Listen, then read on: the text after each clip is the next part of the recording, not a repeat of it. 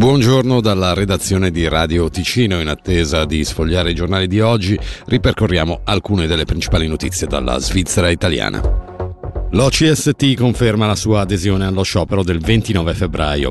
I lavoratori delle scuole e dell'ospedale socio-psichiatrico cantonale hanno deciso di aderirvi. Con loro si schierano i lavoratori dei settori socio-sanitario e socio-educativo.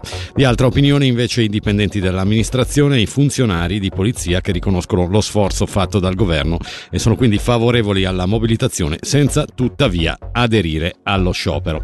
Sentiamo il segretario cantonale di OCST Xavier Daniel. Perché non tutti i settori hanno considerato lo sciopero la forma più idonea in questo momento da percorrere. Fondamentalmente chi non sciopera ha comunque confermato di voler mantenere la mobilitazione e quindi adottare delle forme di, direi, di protesta o comunque di manifestazione del proprio malcontento diverse da quello dello sciopero e quindi partecipando a delle assemblee, venendo in piazza, discutendo sui posti di lavoro, tematizzando la problematica.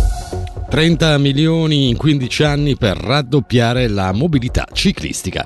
È l'obiettivo che si prefigge la città di Bellinzona con il piano presentato ieri. In particolare il municipio si sofferma su 67 misure concrete atte a migliorare la sicurezza e la facilità di accesso alla mobilità lenta nella città. Al sindaco di Bellinzona, Mario Branda, abbiamo chiesto quali saranno i quartieri più interessati da questo piano d'azione. Sì, in effetti abbiamo in particolare i quartieri a nord, ma in parte anche a sud di Bellinzona zona per i quali ancora si può fare parecchio in realtà e quindi ci sono dei progetti importanti che riguardano i collegamenti per esempio attraverso Gorduno, Gnosca e verso Preonzo, tra Claro e Preonzo ma poi anche da Gudo verso Sementina. È importante che anche nei quartieri più periferici di Bellinzona ci si possa spostare con la bicicletta, ci si possa spostare in sicurezza e così godere anche di questa qualità di vita che è la nostra.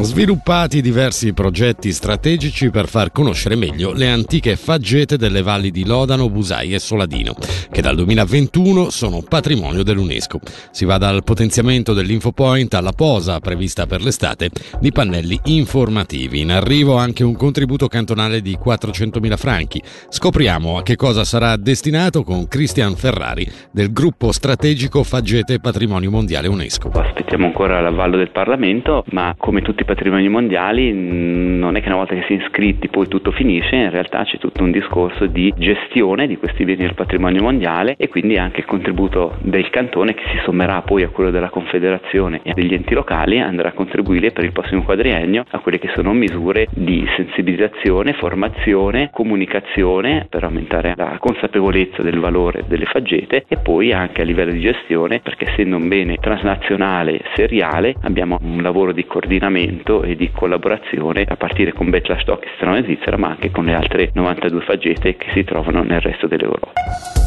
La meteo al sud in prevalenza soleggiato con Favonio in attenuazione. A basse quote temperatura minima attorno ai 5 gradi, massima sui 17.